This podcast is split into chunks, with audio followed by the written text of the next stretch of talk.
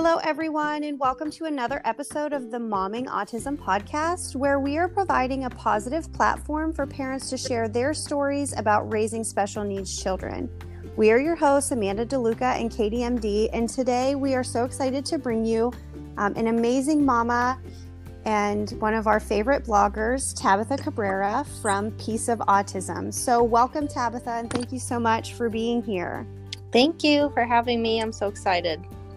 So Tabitha, can you talk to me a little bit about what the journey to diagnosis looked like for you and when that was and kind of how your journey has evolved since then? Yeah, so our son Nixon is 4.5 years old. He was formally medically diagnosed in January of this year, 2020. He got an at-risk diagnosis in November of 2019, and it was kind of a long process to get him diagnosed. We had three different separate appointments prior to his diagnosis, and we had services before that time, but now he is in a full-time ABA program and doing really well. And then we have a daughter also who is, she's going to be 2 this month, and she has recently started with early intervention services for a speech delay. So you got your at-risk diagnosis in November of 2019. Who did that, and what did that process look like? Because here we just receive a diagnosis, not an at-risk. Yeah, so the first appointment he had was with a developmental pediatrician, and they do kind of the can't checklist is what I call it, what he can't do developmentally, and met with him and us, and the developmental pediatrician was actually the one that gave him the at-risk diagnosis at that point. It was probably about an hour and a half long appointment, and then we had a second appointment with a psychologist who did an evaluation on him, as well as an IQ test. And it's kind of like a play-based assessment. And then the third appointment in January was follow-up with a developmental pediatrician. So she gave us the results of his evaluation with the psychologist, and then gave him his formal autism diagnosis, which we were not prepared for. We didn't know that was actually that appointment they were going to tell us that. So my husband wasn't actually with me at that appointment. My sister luckily came with me to that appointment, but it was kind of a surprise to us that he was getting his formal diagnosis at that time. My husband didn't come to our diagnosis appointment either. We anticipated a speech apraxia diagnosis, so I told him to go ahead and go to work, that he didn't need to come with me, and I was not ready either. Yeah, not prepared. No. So when you received your at-risk diagnosis in November, did that open up services for you? Was that enough for insurance to cover therapies, or was that just sort of a waiting period? It did. So the process in Arizona is, we have 2 different services that you can apply for. There's DDD, which is developmental services through the state.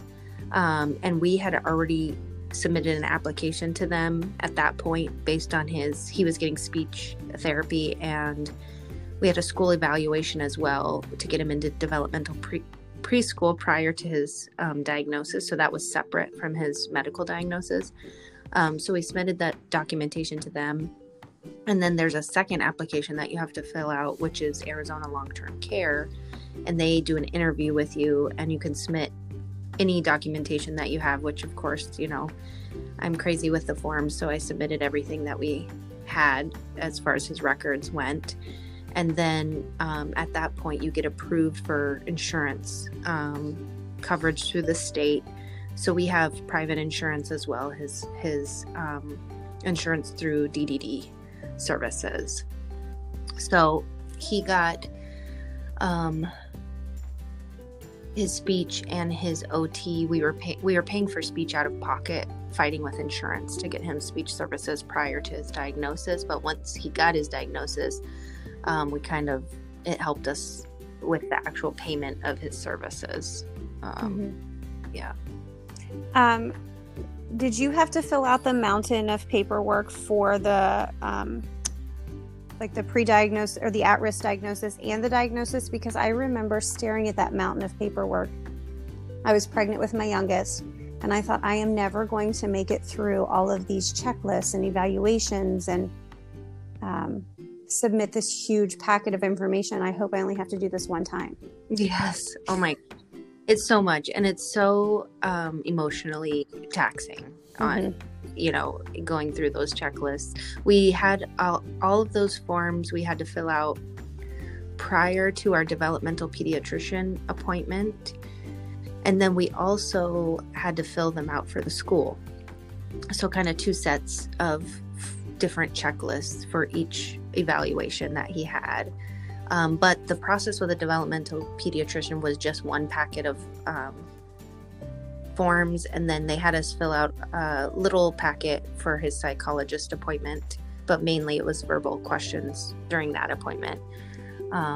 So it was a mountain of documents for sure. Right. Yeah. Yes. So you received your formal diagnosis in January, and then here in Ohio, our world shut down in March. Our in-person services stopped in March. What did that look like for you guys in your state? So Arizona was similar. Nixon was in developmental preschool half a day, and then he had OT and speech through a private agency in-home outside of his developmental pediatrician appointment, and all of that stopped. So we had his developmental preschool went, you know, telehealth or teleschool. Right. And which was terrible. Did not help us in any way, shape, or form. They tried. I think they were doing their best. But for him, you know, our son, Nixon, and most of our kiddos on the spectrum have, they need routine, and he loved going to school. He loved riding the bus. He loved his friends there. He was doing really, really, really good in that program.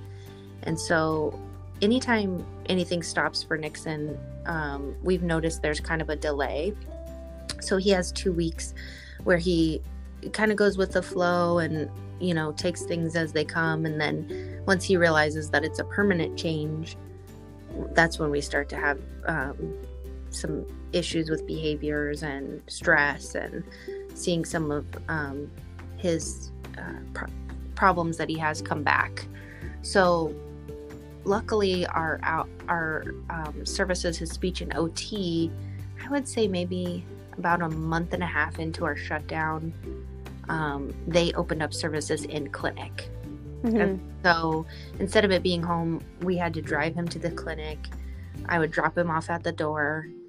Then I would wait in my car in the parking lot, and then I would go and pick him up, you know, for precautions. But it helped a lot getting that back. Even though it was just 2 hours a week, it made a huge difference for him. And then we kind of were waiting out to see what was going to happen with the public school system. And it looked like things were going to continue to be online. And so at that point, we decided we need something more for him. He needs more services. And we started calling around to get an ABA evaluation. So we set up ABA evaluation in-home through an agency that would come in-home as well as an in-clinic to see who could get us in the fastest.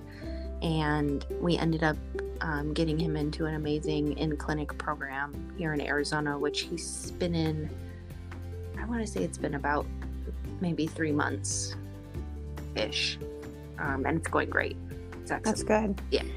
I know ABA is controversial for people, and I've seen both ends of ABA therapy, very rigid and clinical, but I've also seen some amazing play-based programs. And we went with a play-based program in our home with Jackson, and it is money I will never regret spending. It is services that have changed his life. Yes, I would agree with that. His program that he's in is small classrooms. They pair them up with kids with their same skill set and struggles, and so they're working on common goals as a class. and he's made some adorable friends. He calls them the Dinosaur Club. And so, you know, two little friends in his class who also like dinosaurs, which is his passion right now.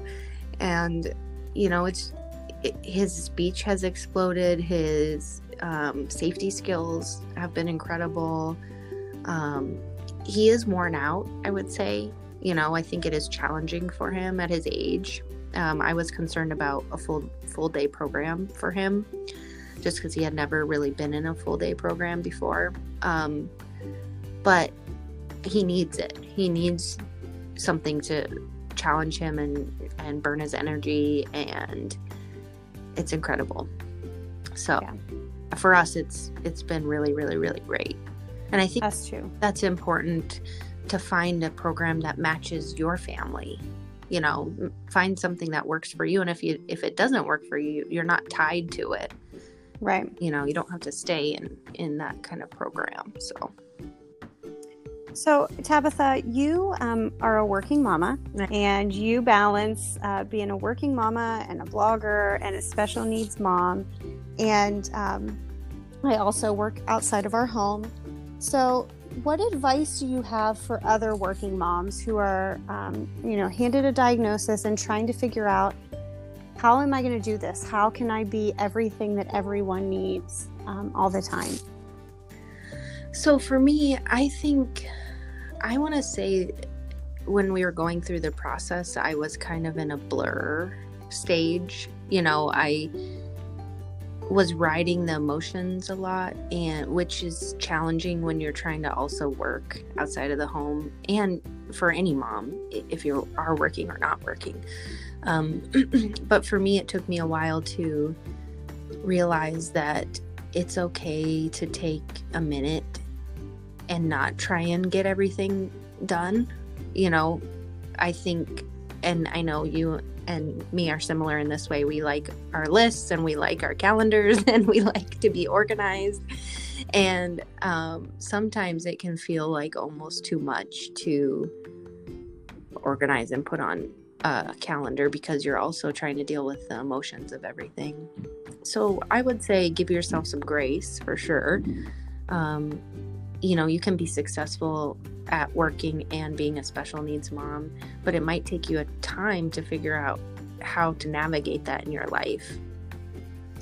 I had to learn to be comfortable setting boundaries. It was okay to say no to some things. It was okay to make myself unavailable for work things sometimes. And learning to set boundaries helped me balance time with Jackson and time that needed to be dedicated to work. Yes, I agree with that 1,000%. So for me, I'm an attorney in Arizona, and when we were going through Nixon's evaluation and getting him diagnosed, I was in litigation, and so I did trial work, and I had a heavy caseload, and I had to navigate into a position that was a little more flexible as far as taking work home and working on the weekends. And now I do criminal defense in what we call prelims, which is basically the first stop on a criminal case, which allowed me the freedom to kind of have less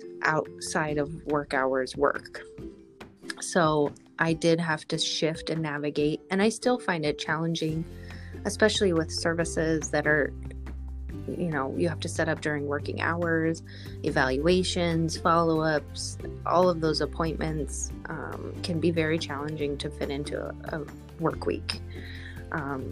So I think being flexible too is definitely something that you have to learn over time, that you can say no. And if a time for an evaluation, if you need that evaluation right away to get services, then sometimes you just have to make it work, you know? Right. Most of us do, I think. And I think balancing work life and special needs mom life, I was really in a groove, and then a pandemic hit. Yes. And then Jackson was home, and I was home, and my husband was home. Right. And trying to find that new balance was really hard, because everything was kind of overlapping, because there were, you know, Zooms for therapy and packets coming home from school and Zooms for me to still teach dance class. And no one was doing 100% of, their best 100% of the time in a pandemic. So I don't want people to listen to this and think, oh, no, I was not 100% my best self either in the spring. That's for sure. And I think too, some of the challenges that people outside of our world might not understand is that, like, for me, I have to be present at court in the position I'm in right now, but my son I can't just find a daycare for him to go to. We can't just find places. There has to be people who can navigate our children, and it's not like figuring out the same thing as anyone who has a neurotypical child that they can find a daycare for once the school's closed, if daycare is even available to them, So I think for sure I was not my best self either. No, I mean, Monroe, I could drop her off anywhere and she would make a friend and she would make sure that her needs were met, and she would advocate for herself for a snack if she wanted one or a movie that she wanted to watch. And I would never have to worry about her. Right. Jackson is a whole different ballgame because he is a flight risk, and he does have meltdowns when his needs aren't being met because he can't find the words, or that he might have to share, or that there aren't, 4 red trains. There's only 1 red train. So like you said, it has to be a trained staff who understand and can give him the one-on-one attention that he requires, where Monroe can blend into a group and thrive. Right. And expecting a one-to-one in a daycare setting is not realistic. I know that. I understand that.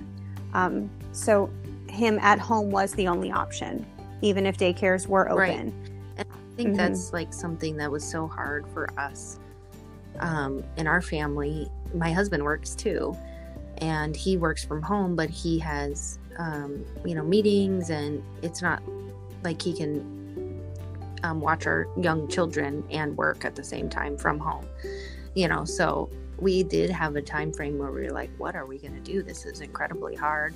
I don't know how we can even manage this. I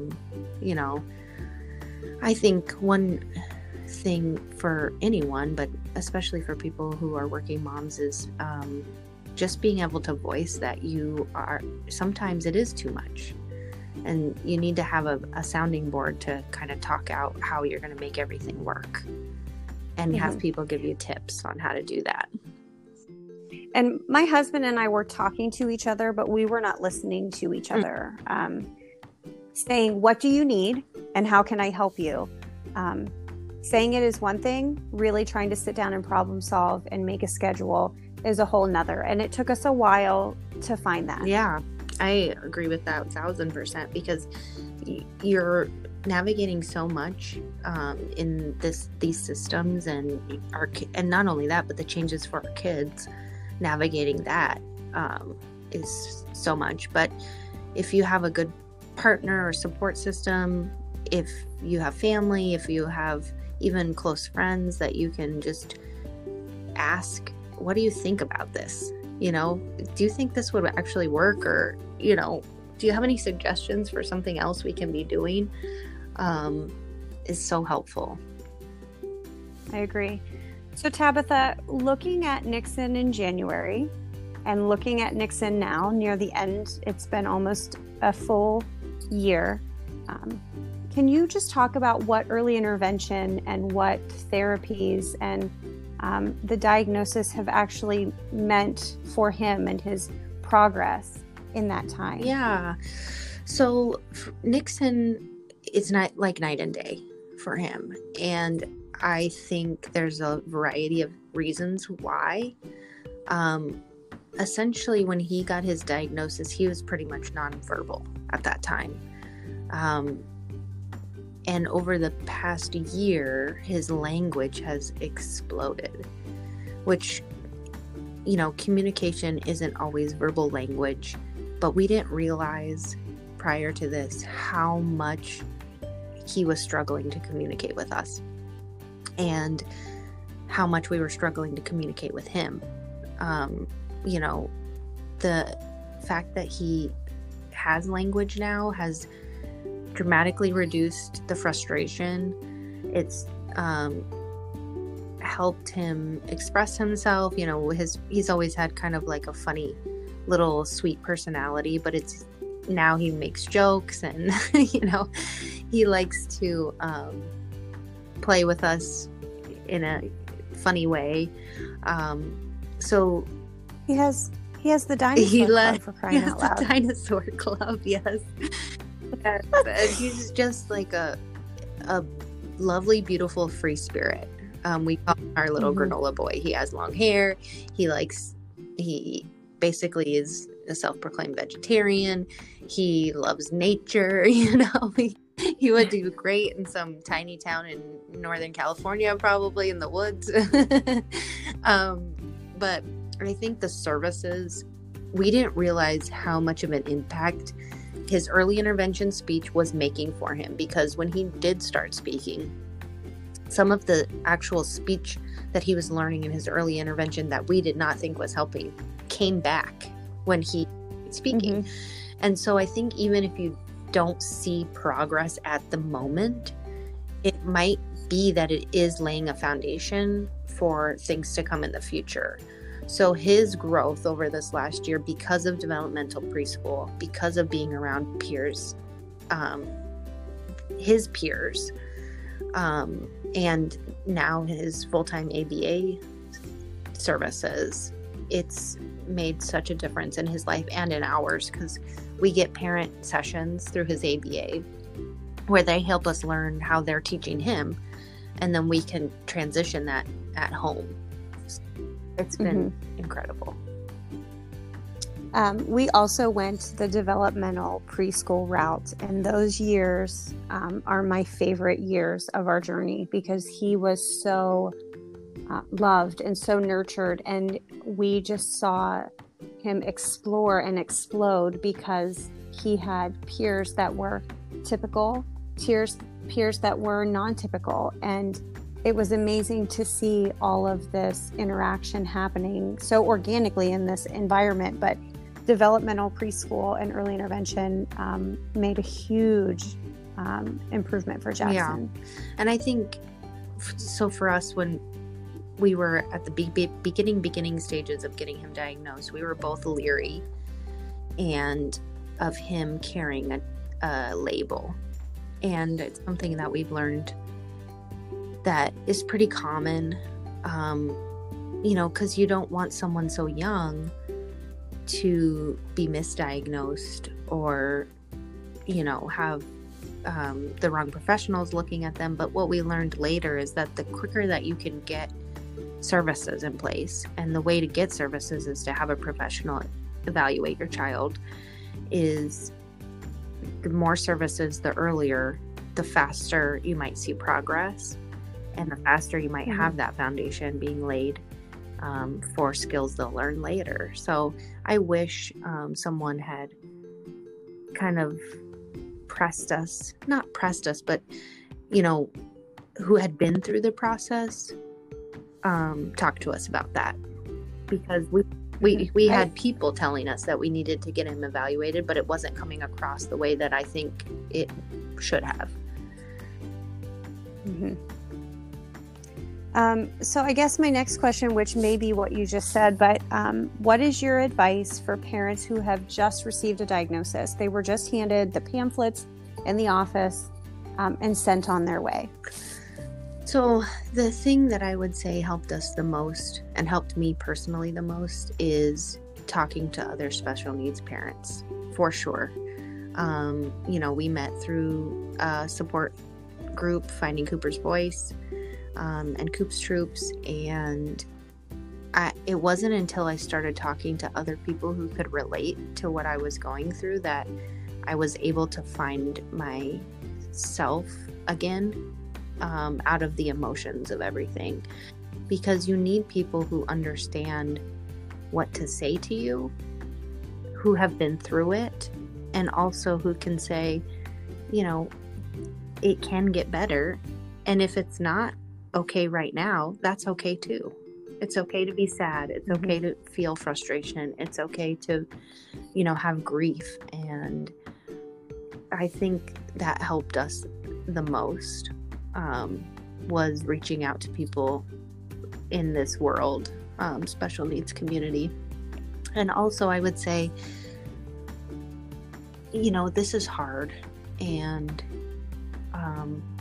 I learned over time that it's just a little piece of my son. And there's so many beautiful things that come out of an autism diagnosis. He is a spectacular little guy, and he looks at the world in a way that I can't even explain how beautiful and close it is. So we're lucky for that. It's not all services and learning skills, and it's also watching the magic as it happens. You did an interview on your page a few weeks ago. I'm going to try to get through this without crying. I'm sorry.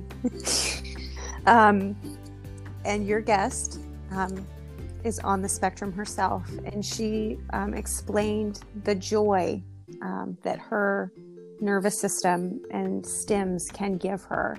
And it made me look at my son in a way that I never have. And it changed my life. Just her explaining that, because I see now how he sees trains and why he wants to see them and how that must feel in a way that I never understood before. To me, I thought he just loved them. It's so much more than that, because he feels it and he takes it all in a way that we will never understand or appreciate. But her perspective helped me to see that, and I will never forget that. That's incredible. Margie Cates, she's amazing. Yeah, yes. That interview was just incredible, and it helped me understand my son more clearly too. Like, you know, to give him space, not to rush what he's taking into his system. You know, give him space to feel the things that he needs to feel. And I loved that interview too. It was so beautiful. Yeah, she is so brave to share her story, and it was just amazing that she was able to talk so freely about the diagnosis and what that means for her. And she's amazing. She's amazing. She'd love to hear that. Well, I am her number one fangirl, so I'll send her the podcast. So, Tabitha, where can listeners find you on Facebook and your blog and on Instagram? Because I think that you have so much to teach us, and that you are such a gift. Thank you so much. You too. I'm so happy to have met you, by the way. So you can find me on my blog, pieceofautism.com, and then on Facebook and Instagram, it is just Piece of Autism. And that's where we do our interviews of lovely people on Wednesday nights. We call it Wednesday Night Insight, and everyone can go check out what we've done so far. So even your husband makes it. Yeah, I guest convinced appearance. Him to do one last week, which was such a amazing interview. Helped me to understand him so much. So I was grateful that he said I convinced him or signed him up without asking. So. It was either an interview or another giveaway. Exactly. So, well, thank you so much, Tabitha. It was lovely to talk to you, and I admire you so much for what you do and for sharing your story so bravely. And the people that you bring to us are just amazing. Thank you so much, Amanda, and for having me today. I'm so excited to be on your. Thank you. It was wonderful. Well, until next time, everyone, thank you so much for joining us. And I will put in the description where you can find Tabitha so that you can follow her journey in the meantime. Thank you.